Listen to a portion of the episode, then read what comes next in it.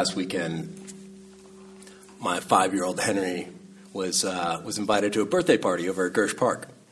So we go over there at like ten o'clock, and the, the family's got this great spread for all the kids, lots of snacks, all sorts of things going on. They have like a full lunch prepared for all the adults, which is rare and pretty awesome. But the highlight of this spread was the biggest bouncy house you have ever seen that is rentable. It was just like absolutely absurdly large. The thing had, had multiple slides and two in the front. It had like the two big slides that go down parallel between one another, and then they end up and have a little buttress where the kids can come and like slam into it at full speed. It's pretty awesome. And Henry and Jimmy were doing doing laps along with all the other kids. They're just going, you know, going straight down the slide and then coming back in and climbing up the huge little wall that they have that leads up to there. And all these kids are running back and forth, and you know, just littered with kids going all over the place. They're like trampling each other. And at one point, Henry is going around with, uh, with three of his friends, and all at once, they, they, they all go down this slide, just as at the bottom, a kid is like just standing up. You've seen this. You've seen this a thousand times, right? You know how this is going to go. Kid stands up. All four of them come down, ta- hit the kid. The kid goes sliding out, full on peanut style you know, flips over. And fortunately, they all land in a pile and come up laughing, like totally laughing. But one of the parents saw this go down. They're like, "Hey, you've got to look out for for Johnny over there. As you know, as you're coming down the slide, you got to be careful with him." Uh, and they, and the kids didn't skip a beat and said, "He shouldn't have been there. he was in our way." It was a classic case of blaming the victim. The age old phenomenon in which we blame the person who is injured for doing something to cause their own malady. That is the crux of the gospel reading for today.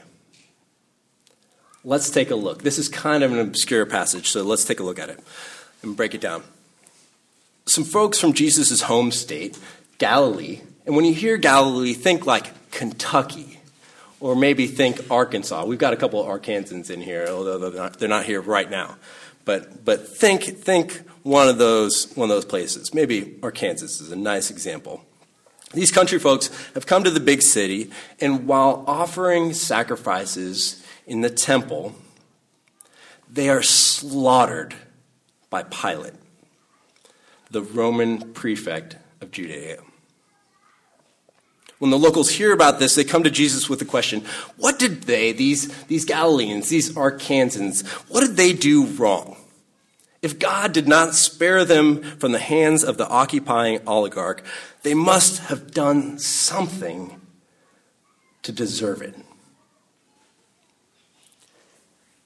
It's the old bad things only happen to bad people mentality. In psychology, they refer to this as just world bias. Just world bias is the assumption that the world is just, that, that bad things won't happen to good people and good things won't happen to bad people. It's an outgrowth of the human craving for predictability, right? We like to think that bad guys never win, that everyone can pick themselves up by their bootstraps, that perpetrators of sexual assault don't become president. This is and was popular theology, too, right? People think that if God lets bad things happen, someone has sinned. They had it coming. Uh, you know, I grew up up in Salinas, and I was in the 1989 Loma Prieta earthquake. And I remember turning on the TV in the, in the, following days and hearing about people saying, San Francisco and the Bay Area, they had it coming because San Francisco is a sinful place. Yeah. Oh, yeah. Oh, it doesn't end there. I heard, I've even heard distant uh, in laws of mine in Indiana say similar things about us here when we had our wildfires and mudslides last year.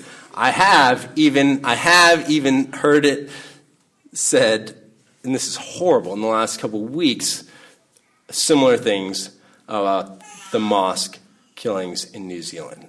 It's an atrocious way to react, but it is common. People like to justify suffering so that we can dismiss it, so we can categorize it and say, oh, it's only because of that. It's a game we play, the shame blame game. Jesus is having none of this. He rejects the culture of blaming the victim. He says, just because these country folks were slaughtered, or just because an old tower fell on some poor folks nearby, doesn't mean they had it coming. Don't blame the victim. Jesus turns the tables on the accusers, saying, if you want to judge someone, judge yourself. Change what you are doing. Repent. Now, we are all so ingrained in this shame, blame game that it can be hard for us to understand what Jesus says here. He says, I tell you, unless you repent, you will all perish just as they did. This sounds to us like doomsday street corner preacher folk with megaphones and signs, right? That culture is based in fear of a God that will squash you if you are not good. It's that just world bias all over again. The exact opposite of what Jesus is talking about in this passage. When Jesus says repent, he means something totally different than that. The Greek word translated repent is metanoiete, the verb form of metanoia. Metanoia from meta, meaning after or beyond, and nous, meaning mind. After thought, going beyond your mind. Change your mind. To these judgmental folks playing the shame blame game, Jesus is saying, change your mind. Change your mind to have compassion on people who are suffering. Change your mind to take responsibility for your own actions rather than judging someone else. Change your perspective so that you can see grace. Grace. That is the heart of this passage as we see in the parable of the fig tree that concludes it, right? The tree does not deserve to be spared. I admit, I have taken down some trees in my own yard because they did not bear fruit. It's frustrating, right? But the gardener is not clouded by merit or judgmental anger. The gardener who is closest to the tree, the one who works alongside the tree, the one who would love to see it bear fruit, does not give up on the tree. The gardener shows the tree grace. As the book of Common Prayer, the Episcopal Book of Common Prayer states, grace is God's favor, unmerited and undeserved. Jesus is suggesting a shift in focus, a change of mind from judgment to grace. It is that change of mind that opens us up to bearing fruit, to healthy relationship. We know this to be true biologically, right? When we are afraid, our bodies tense up, our pulse and our respiratory rate increase, our brain activity is limited, focusing on fight or flight. In contrast, when we are relaxed, at ease, we breathe deeply.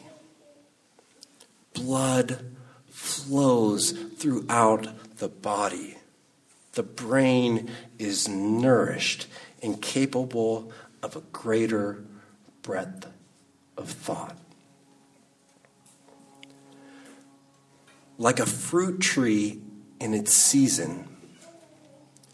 Grace allows us to pass on the blessings, the nutrients that we are given. We move beyond our own survival, our judgment, our fears, and consider God and neighbor. It is a shift from fear to love, from shame and blame to grace, from the assumption of just bias to the pursuit of justice. A few weeks ago, we talked about the value of taking responsibility for our lives as a crucial step of self differentiation in family systems theory. Do we remember talking about this? Remember this? Okay, great. Taking responsibility for our actions is a form of breaking the cycle, of breaking cycles of abuse and addiction and suffering within our families and communities. The phrase blaming the victim comes from the title of a 1971 book by psychologist William Ryan. It was a response to the Moynihan Report, which claimed that the black community was destroying itself in part because of the disintegration of family systems. Ryan's critique pointed out that the report diverted responsibility from the roots of systemic racism and poverty diverted responsibility and put the blame on the victims.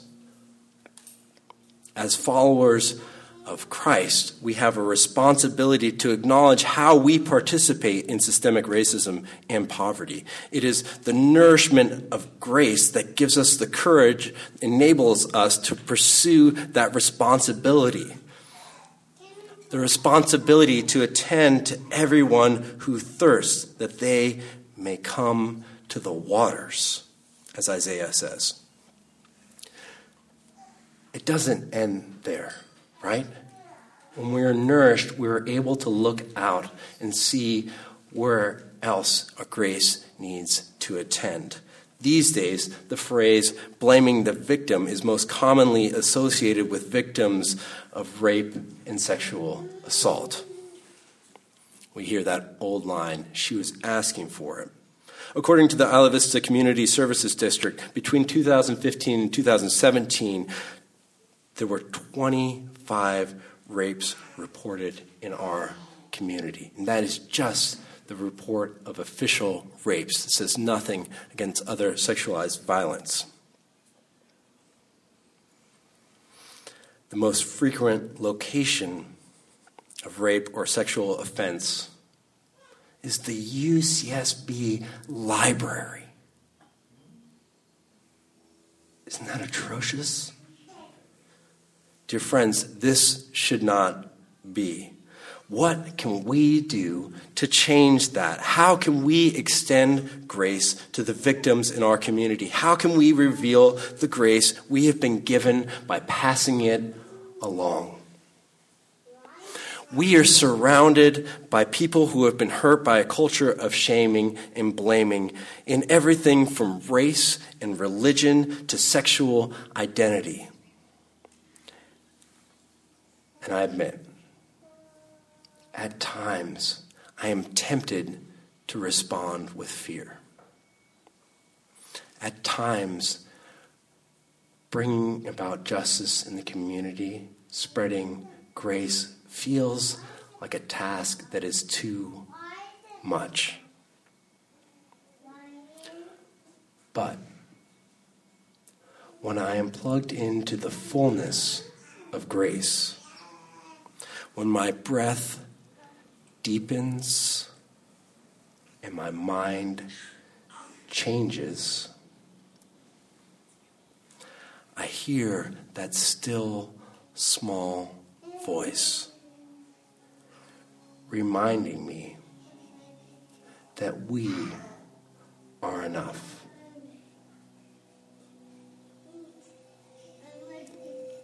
Amen.